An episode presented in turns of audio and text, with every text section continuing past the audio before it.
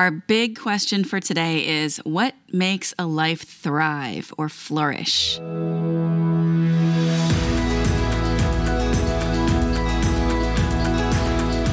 I'm Michelle Berkey, and this is God's Wisdom for Today, a weekday live broadcast series from the book of Proverbs.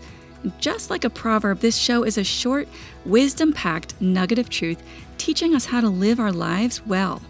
The book of Proverbs is an invitation from God to step into the wisdom of God.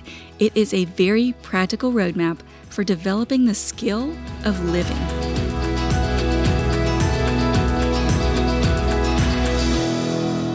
Let's dive into episode 58 today as we take a look at Proverbs 4 3 through 4. We're going to read it and talk about the language and the meaning, and then connect it to our everyday walking around lives by asking ourselves some questions. Before we get started with all that, though, let's pray.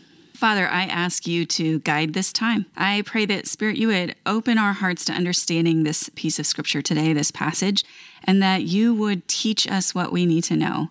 Each one of us probably has a different application that we need to make to our own lives, and I pray that you would bring that to our attention. And that not only would it just be something that flits through our head at this moment, but that you would really seal it into our hearts so that it comes out in our behavior and our actions and in our everyday lives. That this becomes a seed that actually grows. In Jesus' name, amen. This is Proverbs 4 3 through 4.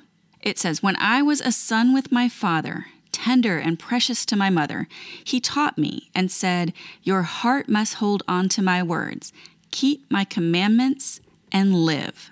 Chapter 4 is the whole of chapter 4 is a warning to follow righteousness and avoid wickedness. It's the fifth paternal appeal, or the fifth time we have this father saying, Look, do this, this is important.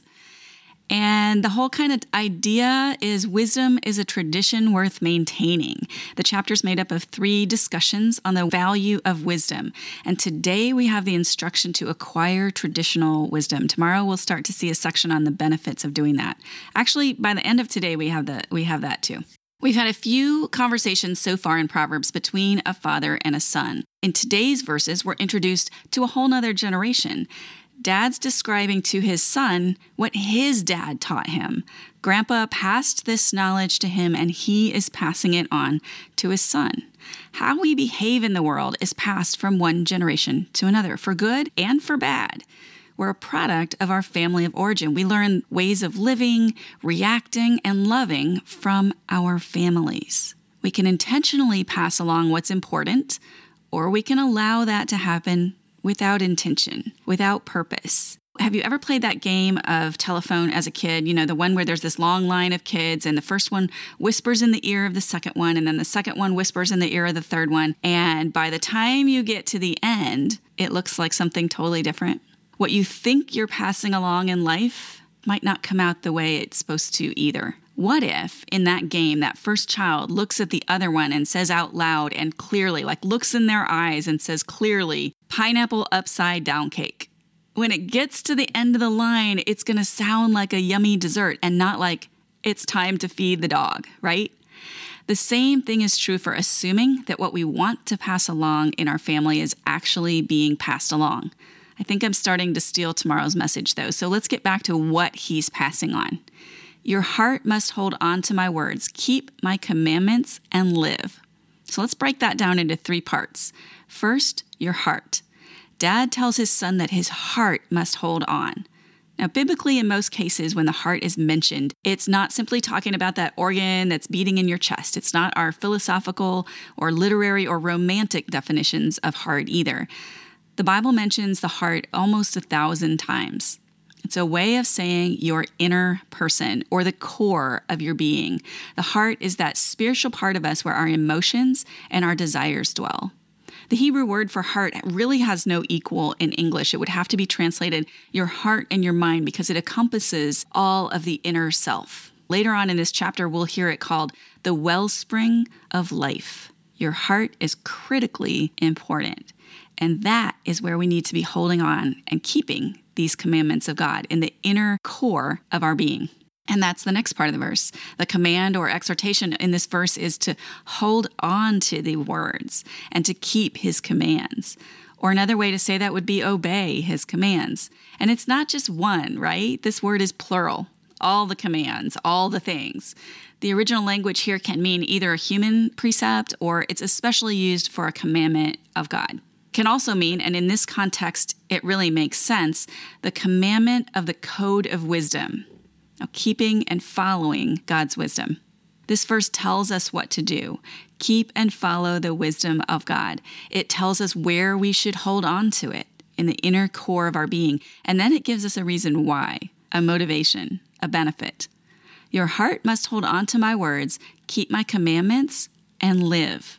He tells his son, My dad told me this, and I'm telling you, do this, and you will live. The Hebrew word for live can mean several different things. In this case, it's most likely something more like flourish than the idea of actual breathing physical life. It's to experience the fullness of life with all of its blessings. Who among us does not want to flourish, to live a life full of the blessings of God? Go back to podcast episode 44 or even Monday's 54 to learn more about the idea of blessing. But the idea of a flourishing life is something that we all want. We need to choose the way of wisdom in order to get it. Let's ask ourselves some questions. What valuable knowledge or information or character traits or even approaches to life or faith were passed down in your family? Are you intentionally passing important things down in your own family? Or what are you holding on to fast, hard in your heart, in your own core being? What's in there? What are you holding on to? Is it wisdom? And what do you think will make your life flourish? Has your perspective changed at all in this study? Today's big question is what makes a life thrive or flourish? If you want a place to think about that a little longer, to write down the answers, or make a place to keep track of what you're learning in this study of Proverbs, we send out a set of free journal pages each Sunday evening. And if you would like to be on the list, the email list to receive those, just go to getwisdom.link backslash email. Getwisdom.link backslash email, and we will be happy to send those out to you on Sunday evening. As for me, the idea of legacy is important to me, but this morning I was thinking more about the idea of a flourishing life. The world, our culture says that we will have a flourishing life if we make a lot of money. If we live in a big house, at a good address, if we take exotic vacations, if we have lots of free time, if our kids are living up to social norms, if we have all the right things, go all the right places, and have all the right stuff. As believers, we know that's not really the definition of a flourishing life, right?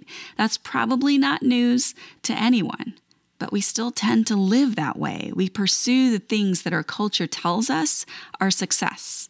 This verse and others like it in Proverbs, they tell us what real flourishing is. It tells us where life is found. It's not enough to be intellectually agreeing that success isn't found in money or pleasure or whatever else the world tells us it is.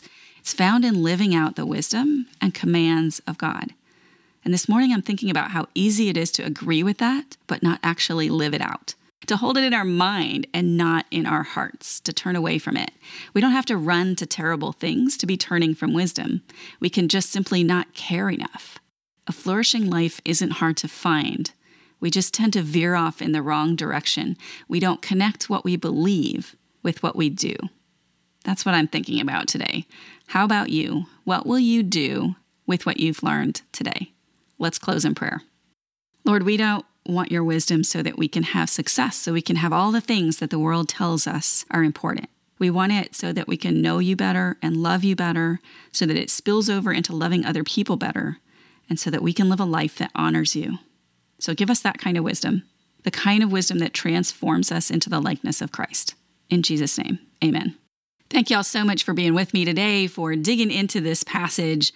If you are a broadcast listener and you're finding this teaching helpful, invite a friend to join us. We'll be back again on Friday. If you're a podcast listener, do that as well, but subscribe. Share it with a friend and subscribe to the podcast, and that helps more people be reached with the truths of God's Word.